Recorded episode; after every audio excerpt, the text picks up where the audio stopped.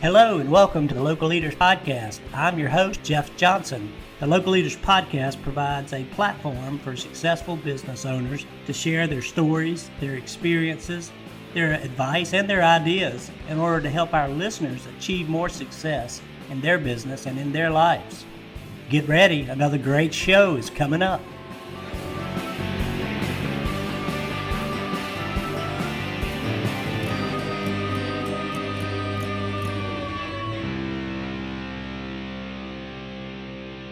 All right. Good morning, everyone, and welcome to another episode of the Local Leaders Podcast. I'm your host, Jeff Johnson, and I am excited today to bring to you Darrin Campbell.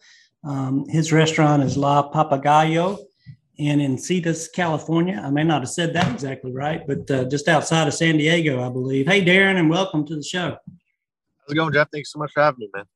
Hey, did I get that right? Or are you just outside of San Diego? Yeah, you were close. It's uh, Le Papagayo, and we are in Encinitas, California, which is kind of a north territory of San Diego County. Yeah, I did. I did put the uh, Hispanic twist to it, didn't I? With, uh, La Papagayo. It's Le Papagayo, ladies Yeah, and you gentlemen. got close. Um, so anyway, thank you so much for being here, and I apologize for that. That's uh, that's that's my Hispanic spouse coming through. You know, everything's La or L. Yeah, Um, so I, I appreciate that. But glad to have you, Darrin, and and I'd love for you to just kind of start out, if you would, and, and tell us a little bit about the restaurant and the business, and uh, kind of how it started, and um, you know the story behind it.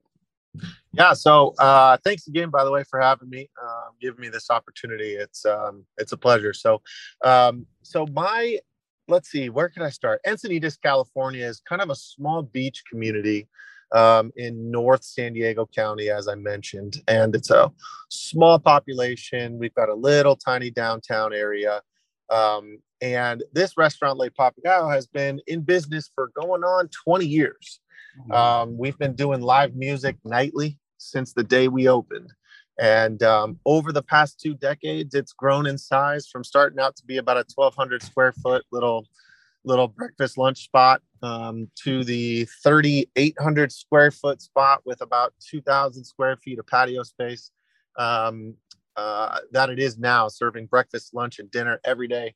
Uh, still sticking to the live music nightly from seven to ten, um, and it's kind of become a little institution. My um, my dad and I purchased the restaurant going on about seven years ago. Um, and we've been operating it um, as a single location um, for, we operated it as a single location for um, about two and a half or three years. And then um, uh, ended up purchasing a couple more restaurants in the interim um, and opening up a second location in Carlsbad, California, which is about uh, about 20 minutes north of the original location. And yeah, it's been uh, it's been a great time, and you can imagine some ups and downs working with family, but uh, I think for the most part, um, we've been able to work things out nicely, and here we are. That's that's awesome. I mean, seven only seven years in, and and you've you built a successful restaurant and, and been able to actually take um, Le Papagayo to a second location uh, down in Carlsbad. For those of you who didn't catch that uh, and you're in the area, make sure that you check it out. Are you playing? Uh, are you live music in both locations seven nights a week? Yeah, every night um, at both spots, and you know, we just starting to do like a brunch music type of thing. So on Saturday and Sundays, uh, we'd have two shows: one from eleven to two uh, for the brunch crowd, and then one from seven to ten uh, for the dinner crowd. So Wow, that is that is awesome. I um, that that makes me wish I was nearby because my wife and I we love to go out and, and we love music and we like to have a beer and and love to have good food. So uh, Yeah. it, it sounds like you've got Yes, you've got sir. the destination for us right there. Hey, yes, um, sir. Yeah, it makes it fun. You know, even even just be going to work. You know, when I go to work and I get to hang out at the bar and listen to live music every night, um, it doesn't make it too shabby. No, no, no. You, you guys have done great, and, and we're just happy to have you on today, and and happy to be able to kind of bring your story to our audience, and um, uh, for those that, that are in and around your area, you know, we we hope that again, if you haven't had the opportunity uh, to check them out, be sure that you do. Uh, go to see Darrin and his team at one of those two locations. Um, Yes. And you know, I want to I want to kind of back up a little bit and take you back a, a ways to to when you when you purchased this particular um, uh, institution, as you called it. Uh, you said tw- said it was about 20 years old. You've had it about seven years. And yeah. what what drew you into that opportunity? Was it for sale, or did you just go go chase it down and uh, find a way to, to to get it, or kind of how did that work? Yeah, so uh, my dad and I uh, originally out of college, I was uh, in real estate with him. He was a developer for 25 or so years, and hmm. I was working for an investor out of college. Um, and eventually split off, started doing my own thing with him, um, kind of doing the same thing I was doing. We were flipping homes and um, finding opportunities and um, in real estate and realizing that um, at the time it was working out well, but big picture, long term, um, I didn't, it, it, didn't seem like something that I was going to be fully interested in. So um, my dad and I had always talked about restaurants and bars growing up, um, something that, you know, I'd probably consider ourselves foodies before it was uh, on trend to be a foodie um, mm-hmm. type of thing. And um, eventually we, we kind of came up with the idea, you know, why don't we start looking right now, find something to buy and see what happens. Let's run it. Let's run it with all the ideas we've been talking about over the last 20 years and, and see what happens. And so we looked and I almost did that full time for a year and a half. We were in and out of escrow with three or four different locations uh, around Southern California. And um, eventually within the the brokerage industry i i found somebody who who uh, knew about the la papagayo location and um, i i jumped on i i went there took a look at it when i knew it was for sale um, sat down had dinner with my then girlfriend and um, i fell in love with the spot. It was exactly what we were looking for and to be honest it, it almost set up exactly how i identified uh, real estate uh, back in the day when I was when I was flipping homes, trying to look for the best the best location, but the most tired house and see if you could put some money into it and and revamp it and ultimately resell it. So it was kind of it kind of had a little bit of that where it had a really good history, it had a big strong local following. Uh, but the current owner was um, older and he was ready to move on and and you could kind of start seeing that in, in the restaurant and how it was being operated. So I knew we had a good opportunity. Um, and and we jumped on it and we were able to work out a good deal with the landlord and and the then owner and um yeah it's been six and a half years of almost seven years of of a wild ride learned a lot but um yeah it's been fun and what what tell me tell me a little about when you first got in i mean having not been in the restaurant space although you you had had a love for it all those years mm-hmm. um, when when you got got started and and i guess it were you in the well, it was already open, so you didn't have to get it opened up. I, I, don't right. suppose. Right. What were some of your first hurdles or challenges that you kind of ran into that maybe you weren't expecting? Was there anything well, that? Yeah, so something I was expecting out the gate. You know, I was 27 years old when uh, we bought the restaurant, and uh, you know, knowing I had a lot of tenured employees that were uh, you know 15 20 years my senior that i needed to make sure i was coming in there and earning their respect first and foremost and so the first thing i did was i was i was working out the gate right alongside of them. So i was taking tables as a server. Uh, i was doing some hosting at the host stand. I did a couple nights of bartending. I even worked on the line for a little while in the kitchen um, which you know those guys were very happy to see me leave that that location. And i got to tell you if i was if i if I would have stayed any longer back there, I don't think we'd be talking right now. But um, but I think doing that was the the most important thing I could have done.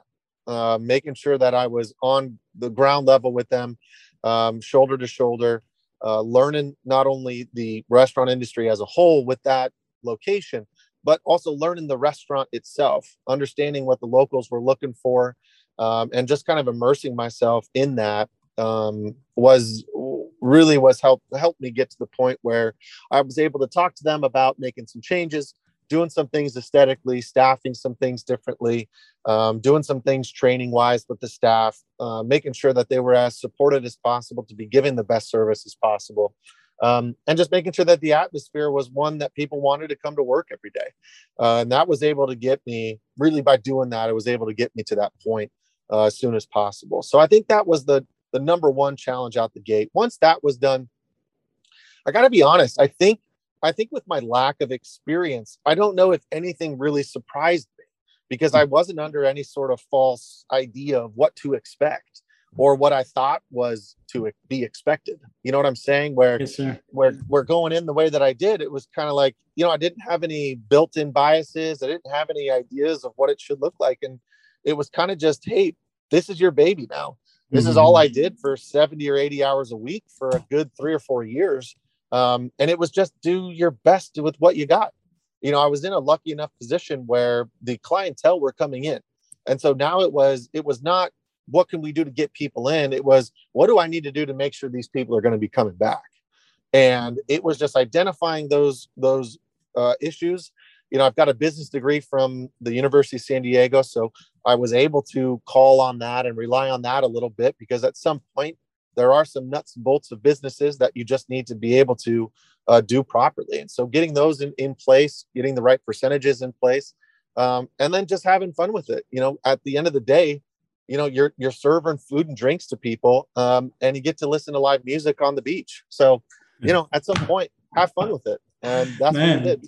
That that's a dream come true for for a lot of people, my friend. That is uh, that is- exactly. So keeping it in perspective was really important too. I didn't want to get you know too bogged down with the day to day and and and and you know lose sight of how fun it is to be able to do what I am doing.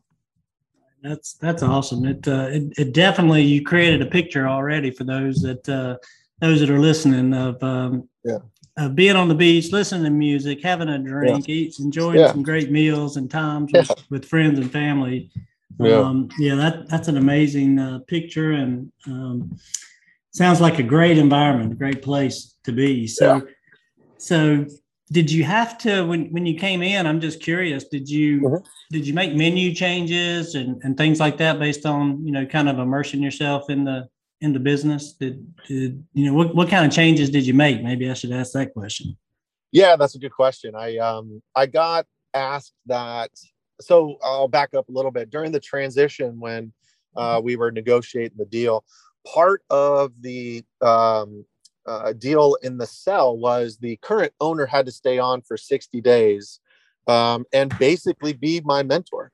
Uh, kind of showed me the ropes, uh, helped me understand the nuts and bolts of the business, get me um, on board with all the vendors, um, get me on board with the chef, make sure all of those relationships are built properly and and all that. So part in that 60 day period, uh, his name was Francois. Francois and I would uh, be together in the restaurant almost every day, and so we'd see a lot of the locals, and I would say 90% of the time it was, please don't touch the menu, please don't touch the cocktail list, please don't mess with the sangria, please don't mess with the kalua pork. Everybody had their favorites, and so as I was learning that and becoming more involved with the menu and the creation side of it, um, you know, for sure, for the first two or three months, as I was going through that transition phase, I didn't touch anything. Yeah. There was no changes. There was no nothing. I did not want to rock the boat. You know, don't break something that isn't, uh, or don't fix anything that isn't broken, or whatever that saying is. Yeah. A hundred percent that. That's exactly what I did. So I got confident. I got comfortable with the menu, with the people, with what the community wanted, what they what they didn't want. I started running product mixes, which you kind of can you're able to go back as far as you want with your point of sale system and figure out how many times you've moved your filet mignon, how many times you've moved your rack of ribs, and then be able to kind of figure out what are my dogs, what's not moving on the menu, what does really well, where am I at pricing wise, where am I at community wise, um, and so with all of that information, slowly, I mean, as slowly as you can possibly imagine, I started introducing small specials. We would do some entrees every couple weeks. I would do some new entrees, um, and I would introduce them just as weekend specials. I'd have the staff push them, uh, and then I would be there to gauge the response from the customer. And if they did well for multiple weeks at a time, I would then take a look at that product mix, as I mentioned, figure out what wasn't moving, um, and then I would rotate that. And now, look, at times I moved some things that there was a little bit of pushback from the area, from my Mhm. local community. But as they began to trust me more and more, and my chef that I was working with at the time, um, those complaints and those worries started to dwindle as time went on. And so eventually, as many as much as you want to keep those items on the menu and make sure people understand what they're going to be getting every time they come in and having that consistency there's a huge argument to be made uh, on that side of it but at the same time on the flip of the coin you also want to make sure that you're not getting stale and you need to be keeping up with new trends new ideas new different different products that people are are pushing out there um, in order to keep it fresh and lively and seasonal and all those types of things. And so marrying those two uh, takes a commitment from ownership. Um, it, it, takes a it takes a, a pretty concerted effort. Uh, but if you're able to hit that marrying of introducing new items, but also staying true to what the concept is and what brings brings the people back every time, um, eh, then you've got you've got a great recipe for success. And I think that's exactly what I try to do. Yeah, that, that was beautifully stated. And, um, um, you know, uh, a great piece of advice for, for people out there who, who are getting into a, a new restaurant. I mean, there's a lot of lessons lessons here and and lots of interesting conversation points you know between those who prefer to start their own uh, restaurant as opposed to going in and, and buying a current uh, restaurant.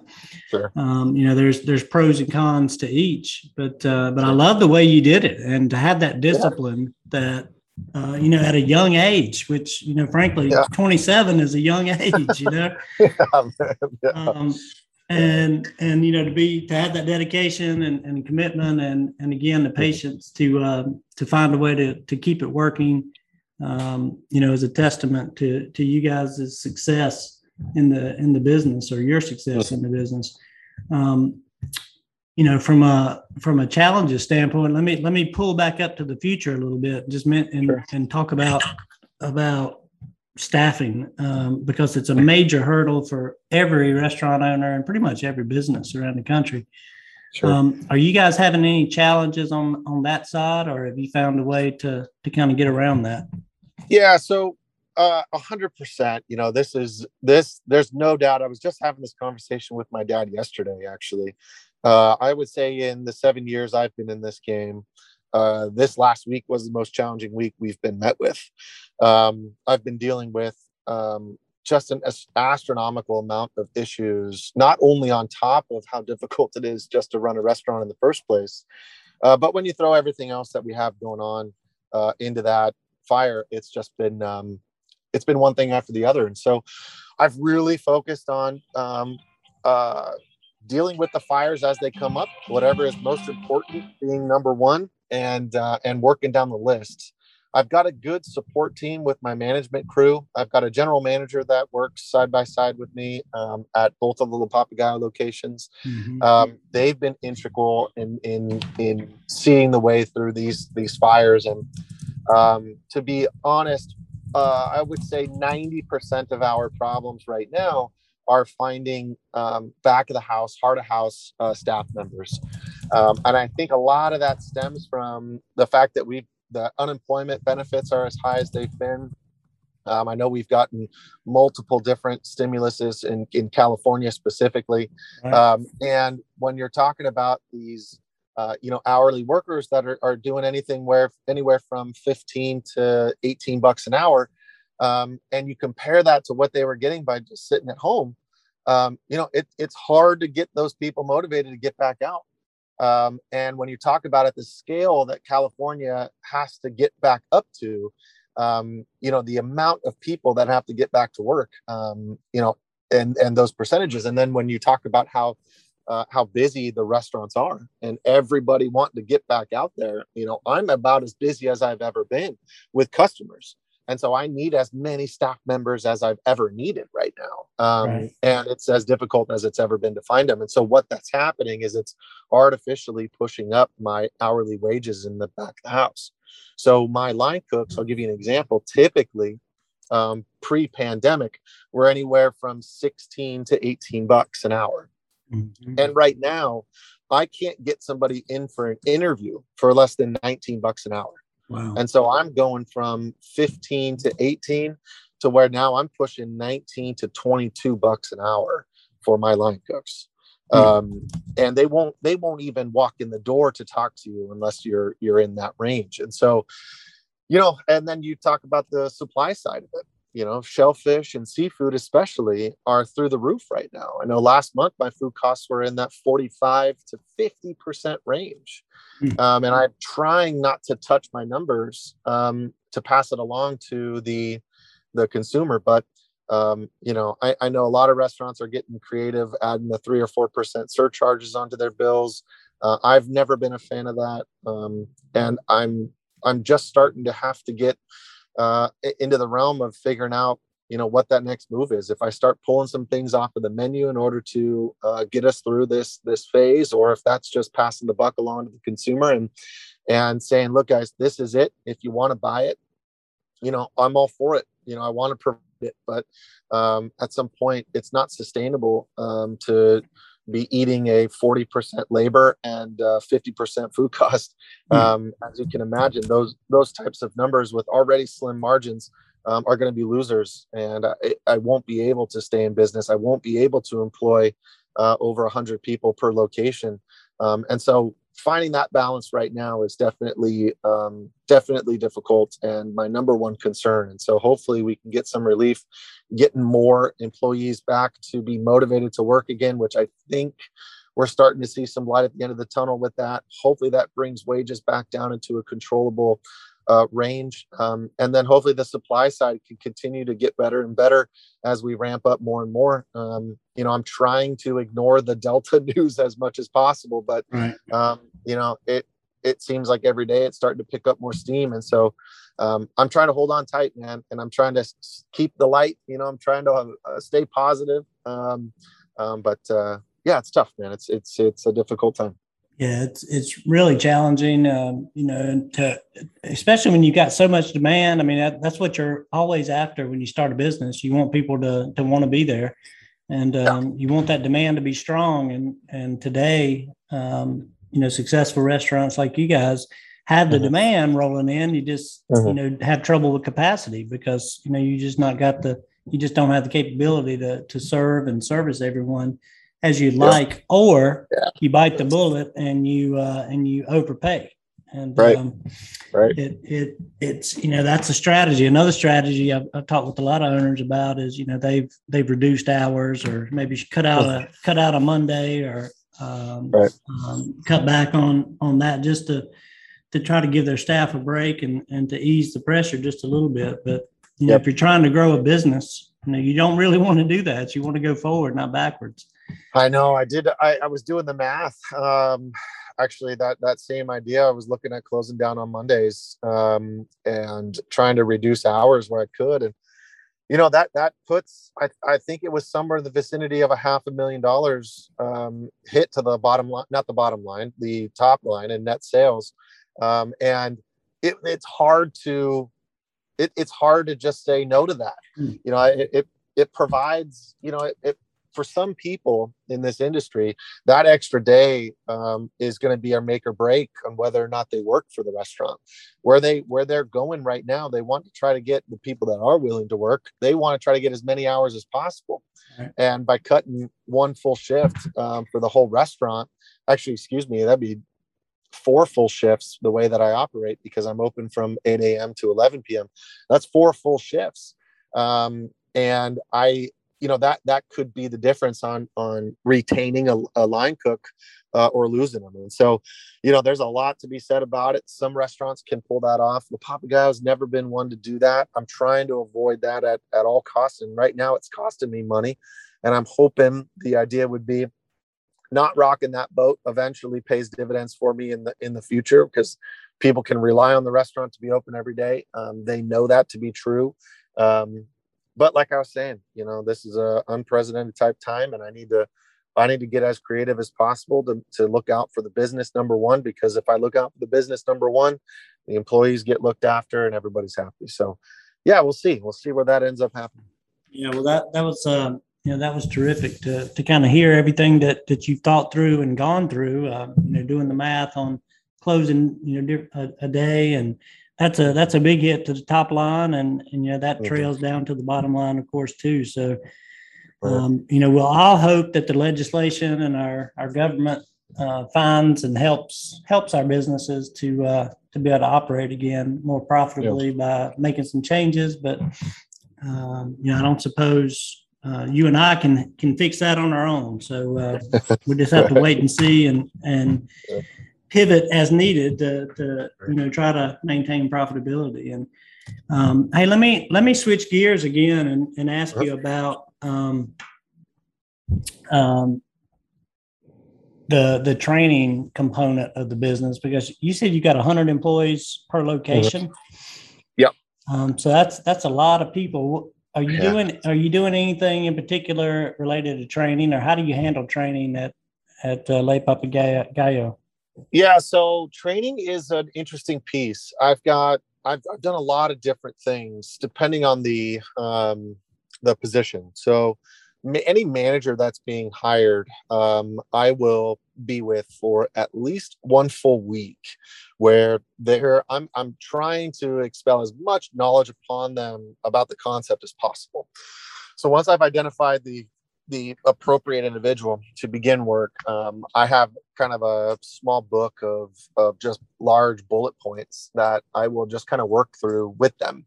So they understand the nuts and bolts of the business, what's got us to this point, um, what's made us successful for two decades, which is really difficult to come by in this industry. So what what did we do differently? What type of culture do we have here um, that's that's afforded us the opportunity to serve the lo- the areas that we do and and what what makes us tick? And so that's that's where I focus most of my attention and, and my energy as far as the training goes. And then I've got um, I've identified lead servers um, for my AM crew, my PM crew, um, and they're the ones that are solely responsible for training any new service member that comes on board.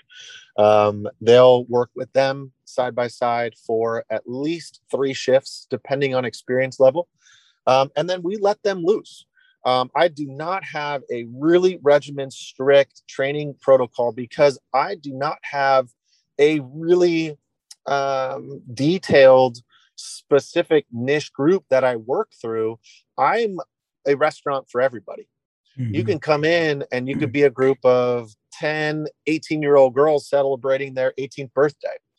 And then you could also be in your 70s coming in and celebrating your 50th wedding anniversary right. and everything in between.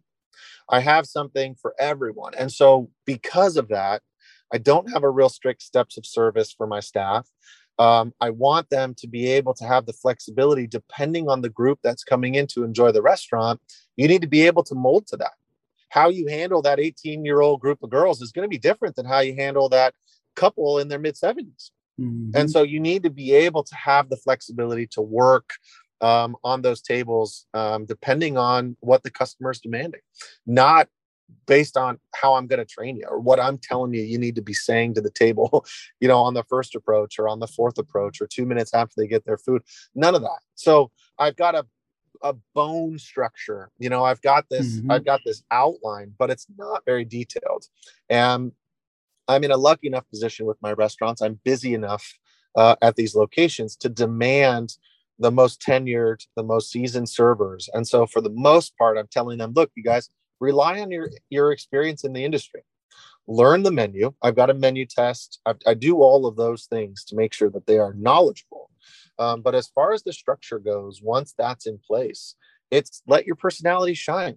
This is not, you know, I don't want this to be a, you know, and this is just an example. No, no knock on TGI Fridays, but I don't want this to be a big corporate TGI Fridays type of thing where they're wearing buttons and they've got name tags and they've got these suspenders. That's not the idea. The idea is be you. Let that personality shine. You know, have those discussions. Start to get to know your tables. You know, figure out if they've been there. If this is their first time, and what brings them to the area. All of those sort of things. That's what makes us different and so rely on that and so that's where the training is kind of based and then it leaks out into you know the rest of the staff um, and and we go from there and then the kitchen is is a lot more regiment it's a lot more specific um, and i leave that up to my corporate chef he kind of handles all of that um, um, so yeah. Well, you, you can't do it all yourself, so you've got to you've got to become a delegator at some point, and sure. or, or maybe the right word is enabler. Yeah. Um, you know, from a, a leadership perspective, you you've um, it sounds like you've done a great job at identifying um, you know leadership components, you know, with, within the organization, and then and then you're allowing them to um, to really be themselves and to do their thing, you know, what they're best at, uh, in order to ensure that that you're upholding you know, the level of levels of quality and service delivery that everyone knows you for. Yeah. Um, so you know, I think that's um, you know that again is a is a, a great way to do it, and and you don't necessarily you know I think in talking to a lot of different restaurant owners, um, a stringent training program and protocol and all those kind of things. You see it sometimes, but it's it's Mhm. definitely um, not the norm. Yeah. Um, so it, it sounds like it sounds like you got some great advice there, and you know, for our, any of our listeners who who got a large number of employees, um, you know, you got to develop and and you got to select and then develop uh, those people with the leadership potential and leadership qualities in order to to take something off your plate and let That's you right. focus on what you do. So that that's very impressive.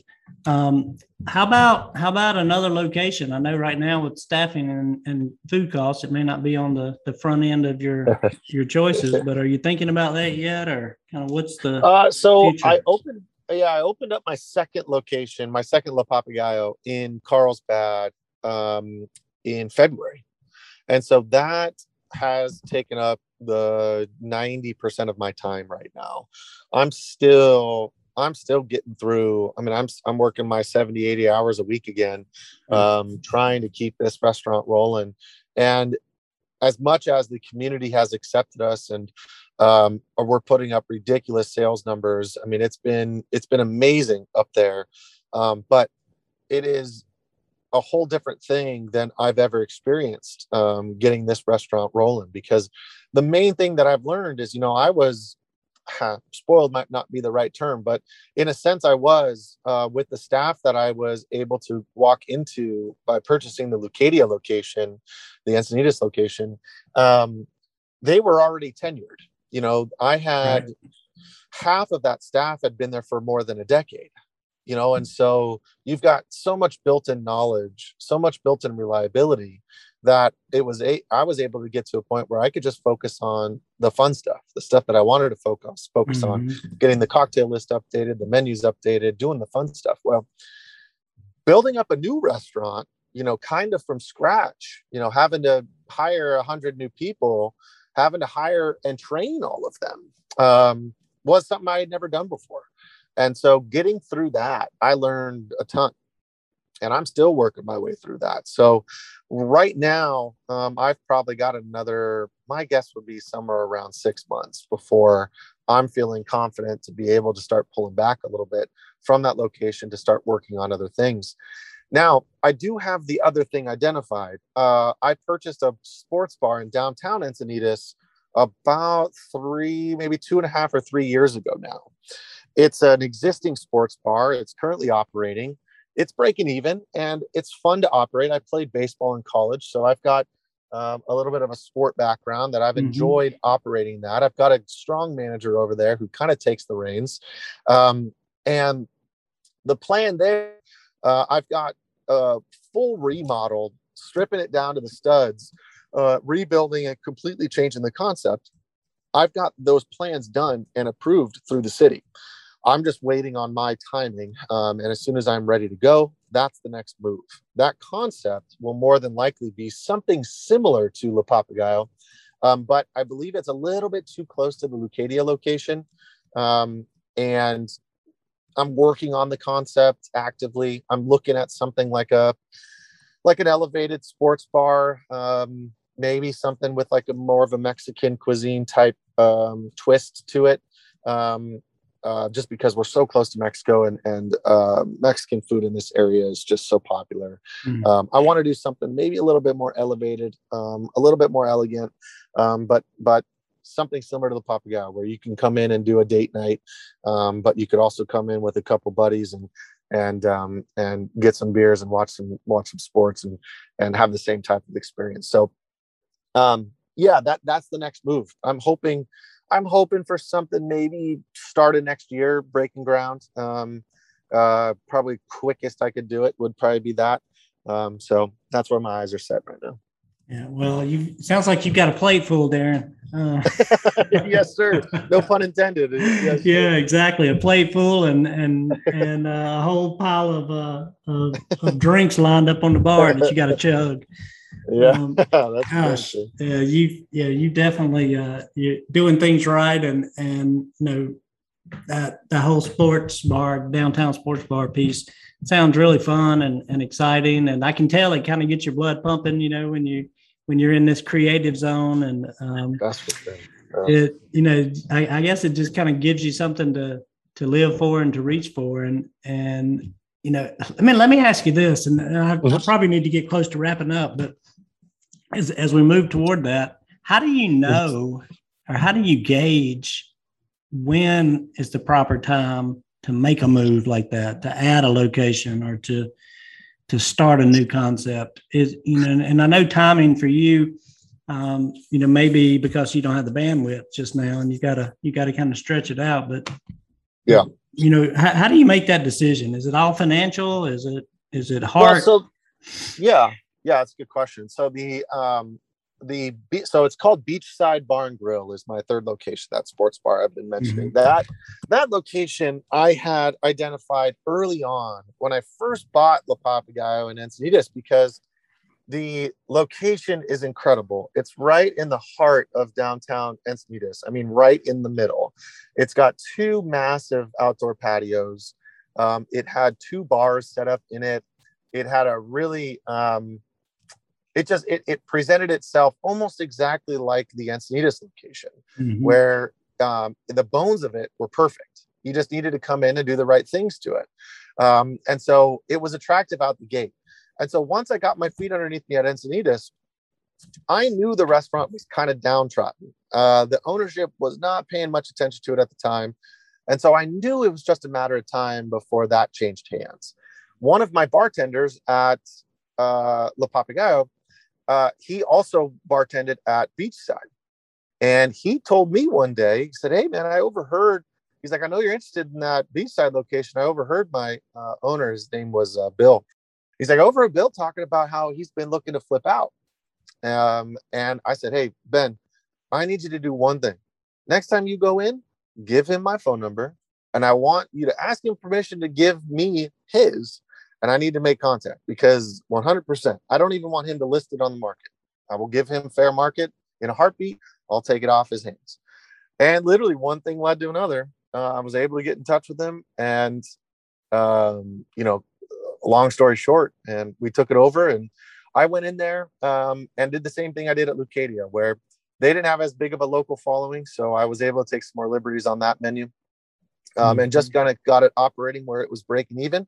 And then the plan from the start was always to um, start getting plans developed to do a, a full scale remodel on the business.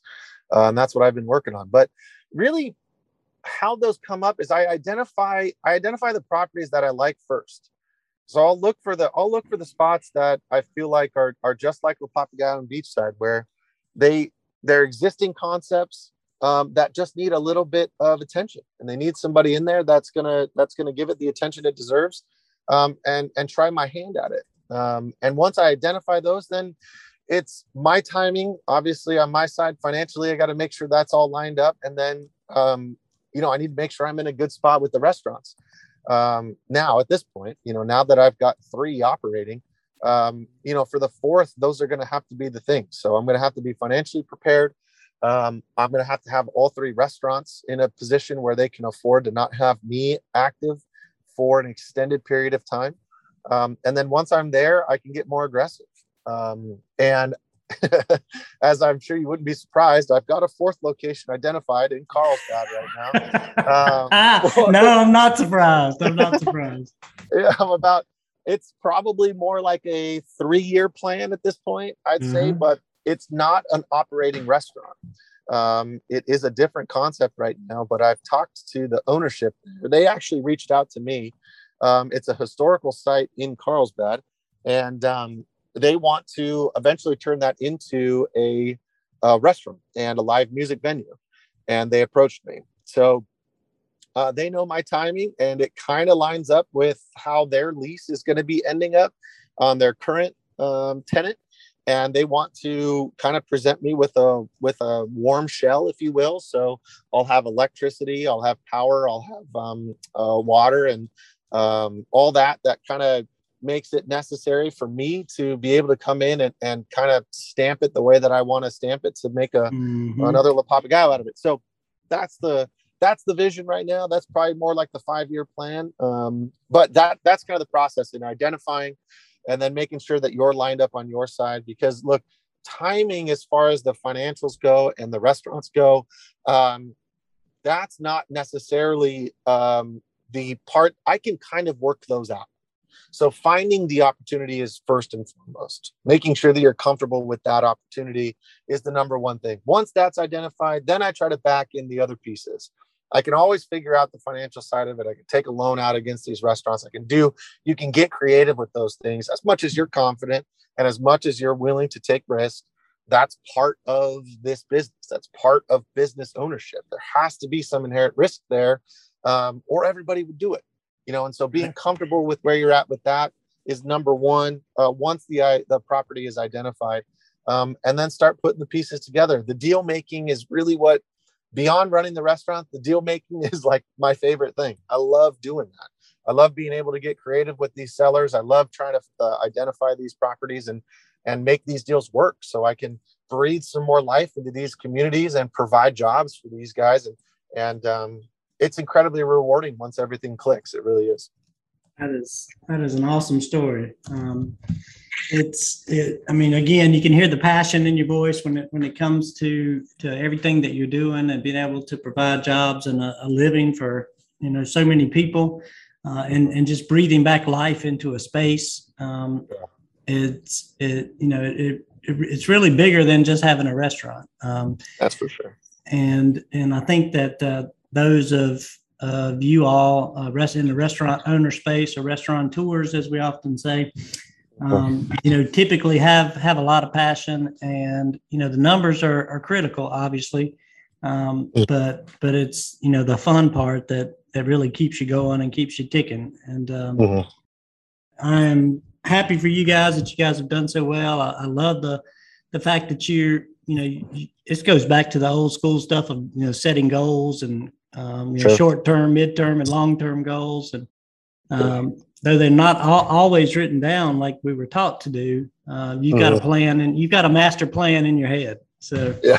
yeah. that's that's all that matters. And uh, and you've got your dad that you can you can reach out to and get some great advice, I'm sure. And um, yes, sir. And yes, help sir. with the businesses. So congratulations for all you've done there, and it's it's really an amazing story. I appreciate that, Jeff. It's been a it's been a fun ride, man, and I'm looking I'm looking for more success years to come. And and like you were hitting on, you know, I think I think the number one thing with the passion with these restaurants is they take up so much time. You know, you you have to you have to um, be willing to do that, and the only way you're going to be willing to do that and effectively is if you have a passion for it. And so that's why number one, you have to have a passion for the industry. You have to love, you know, concept design and coming up with new ideas with bars and and uh, always evolving, staying ahead of of, um, of trends and and being involved with that. That's number one. And you know, you got you spend so much time there, these employees become family. And so, you know, being able, understanding how to treat them, um, and um, you know, identifying the people that want to move up, the people that want to, you know, just clock in and clock out, the people that want to just are just there for a paycheck, and everything in between you know, and, and, being able to have those relationships with them and grow with them throughout their lives, um, you know, is hugely important. And recognizing those things um, if you have that ground level built out and you can focus there um, the, rest of the stuff um, you know becomes a lot easier well well put and um, that was that was some great final advice too for um, for all of our listeners who are starting a project, uh, you know, getting close to ending one project and, and maybe beginning another, or even uh-huh. launching their first business. So, uh, I think they're really going to enjoy listening to to this episode, Darrin. And I'm really thankful to have had the opportunity to get to know you and learn more about your story. And thank you for sharing it with us today. No problem, Jeff. I really appreciate you reaching out. I've had a great time. Hey, um, you know, again, just uh, for one one more plug here, if you're in and um, if you're in California and you're looking for some beach, some food, some drink, uh, Le Papagayo is the place to go. And and we've also got um, what was it, Beachside? Uh, yeah, beachside. I just lost my note. I had typed it while we were talking. No, beachside. That's it. Yeah, Beachside Bar and, and Grill as well. Please go out and and uh, support uh, all the great people of, of these these restaurants. And again, we've got uh, Darrin Campbell, who's the owner, on with us today. And uh, again, thank you for your time. And uh, for all of our listeners who are uh, tuning in, we hope that you'll come back for the next episode of the Local Leaders Podcast. And I'm your host, Jeff Johnson, and I'll see you soon. Thank you. Thank you for joining us for another episode of the Local Leaders Podcast. You can find us at www.jeffzpodcast.com or jeffcjohnson.com. And don't forget to follow us on Instagram, Twitter, Facebook, LinkedIn, and YouTube. Thanks again for listening, and be sure to come back every Monday and Wednesday for our next episode.